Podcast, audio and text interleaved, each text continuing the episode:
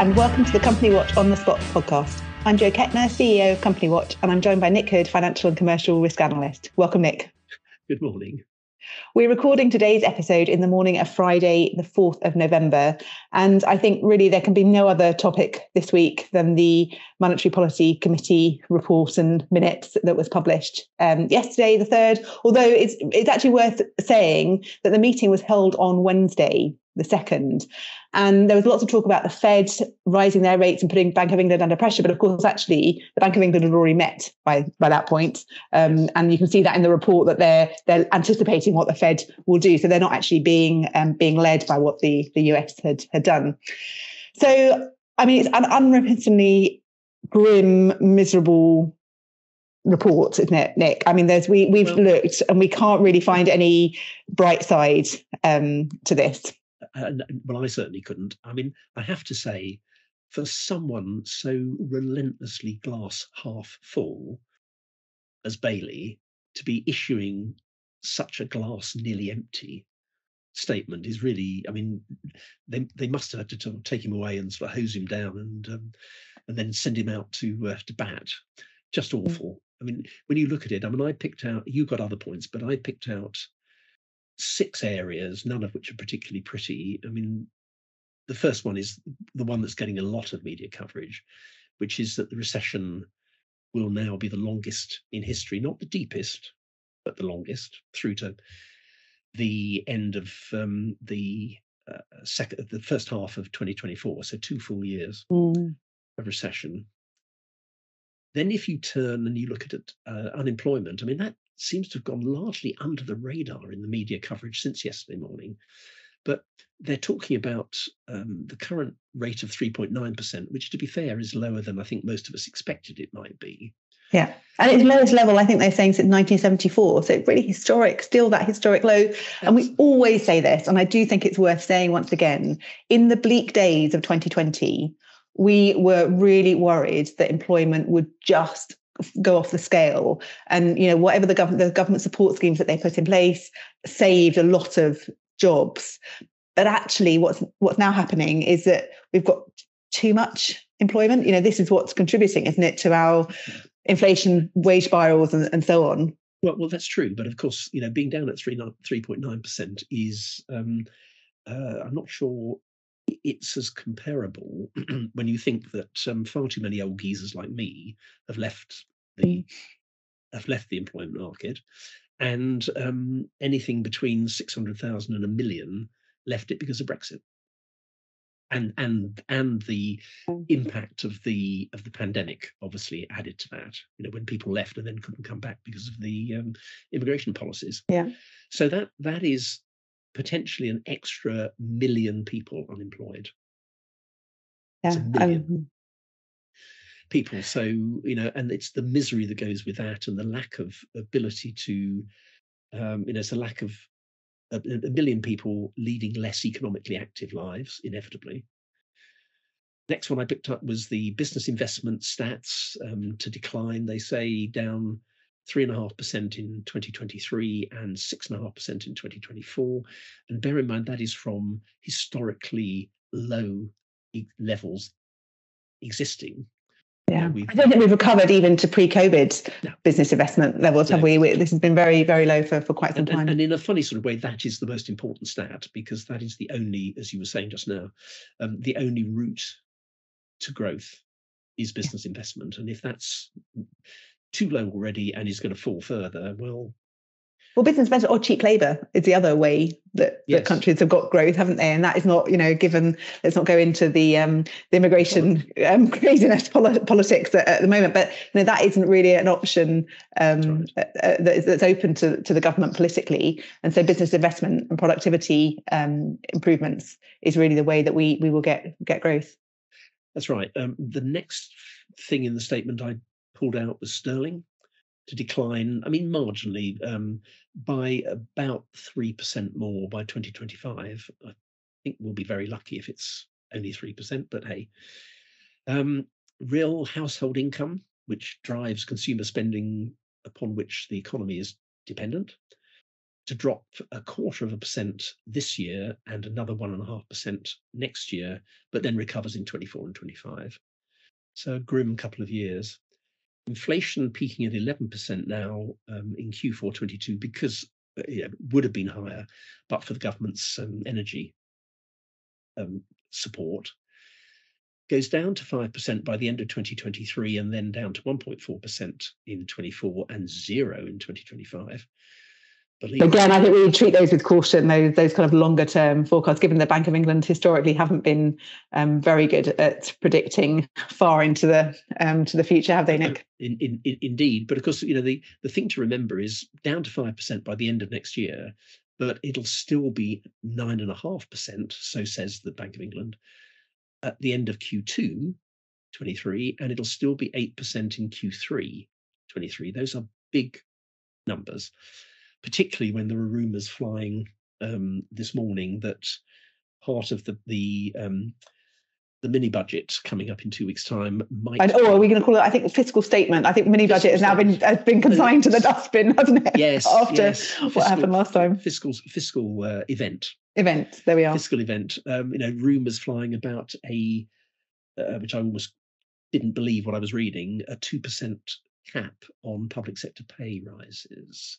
Which I think is, frankly, the, it's unworkable, isn't it? Well, for those for those of us with long memories and somewhat older, um, that I suspect would be a poll tax moment. I suspect, you know, just simply not not tenable. And we would be in this territory of general strike type um, yeah, or coordinated strikes, um, yes, given that the the um, the train train action nurses, teachers, you know, already yeah. are, are, looking at, um, at, at industrial I, action. I, I, think that's expectation management. You know, mm. Um, threaten the worst and then deliver something much more much more palatable. So you know, those are six factors that I looked at, all of which um, are heading sort of over the cliff into the abyss. Just really, um, really upsetting. And of course, we need to remember that none of this forecast and the, none of these numbers, none of these predictions yet reflect what is going to happen in the fiscal event on the 17th of November. We don't we don't know. The bank is quite mm. Open in saying we don't know, and you know we'll we'll factor it in. I mean the the next um, reading on that will be presumably what we get from the OBR. Yeah, which is coming out on the 17th, I guess, isn't it? I can't remember quite the publication timetables, but I think it's published on the same day as the as the statement, um, isn't it? So that will be really interesting to see um, to see. And they they tend to be very detailed, you know, probably yes. more detailed in their analysis than the MPC. Although we did get a report this time, so um, yes. the Bank of England does produce a kind of quarterly, more detailed report alongside the, the minutes. And I know you looked at the reports um, in much more detail than. Yes, I mean for the you know, for the for the um, for the nerds amongst us, the um, uh, there's some wonderful stuff that comes through from uh, what is described, and uh, I'm, I'm currently researching for presentation I'm going to give um, in a couple of weeks' time, in fact, the day after the fiscal event, on the um, East India Company in India in the 17th and 18th centuries. And I have to say, when I hear the Bank of England talking about reports from the bank's agents it sort of smacks of that wonderful, um, the wonderful, wonderful, terrible era of imperial um, um, dominance.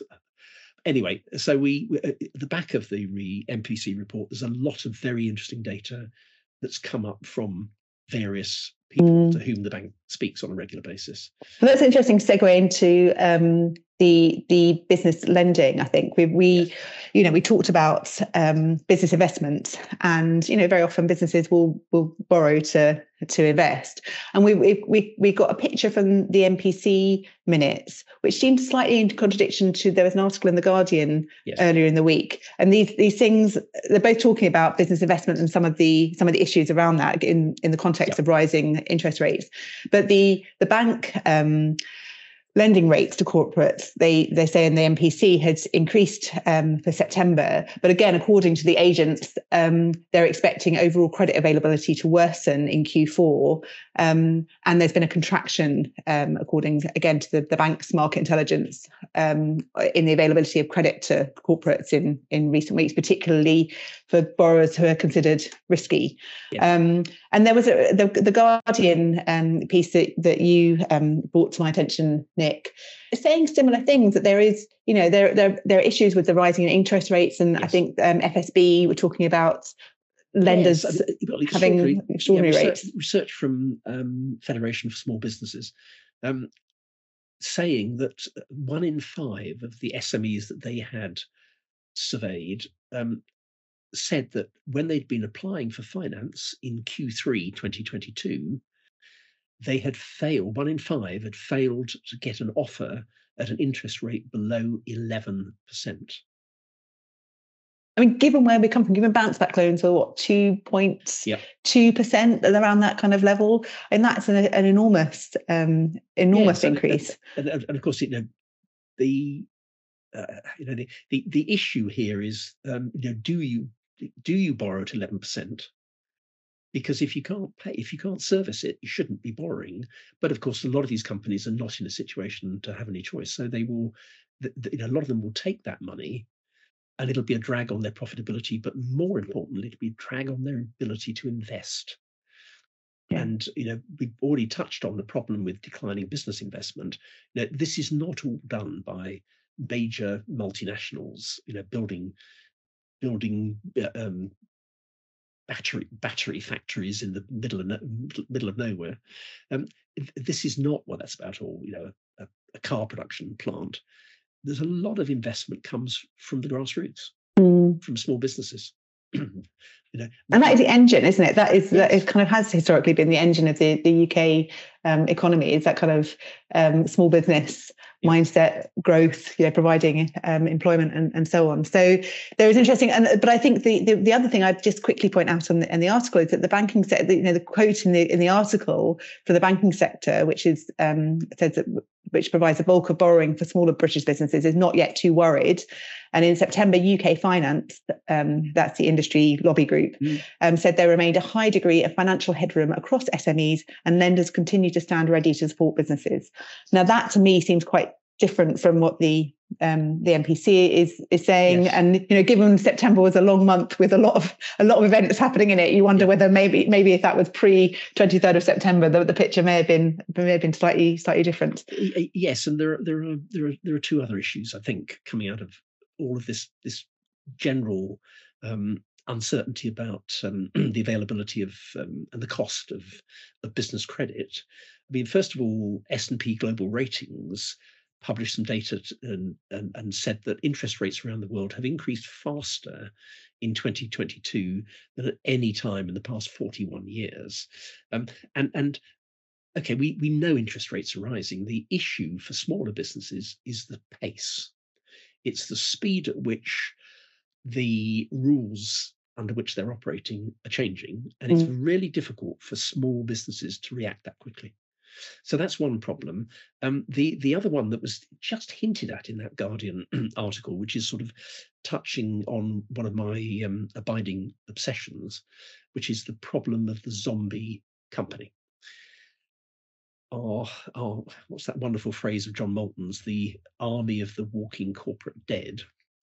And you know these are companies with negative balance sheets who which have survived because they have they're paying ultra low interest rates on borrowings. Well, that game's changed clearly in the last couple of months or so. And and I harked back when, when I saw that in the article, I harked back to some research I did in June this year, which identified that there were a quarter of a million zombie companies in the UK. And I did this through Company Watch, of course.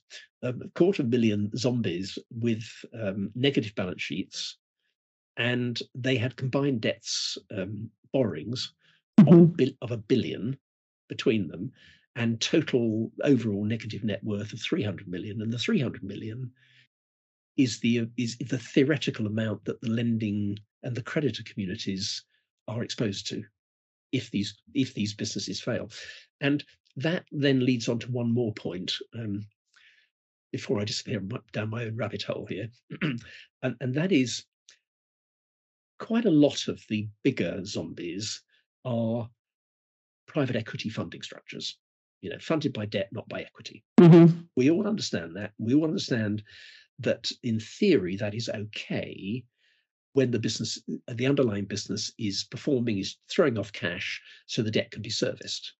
Yeah. Or it's feeding into a possible exit route that'll repay the debt. Absolutely fine. No problem. However, quite a lot of talk about um, recently with the rising uh, interest rates about what that's doing to the private equity community and their willingness to invest.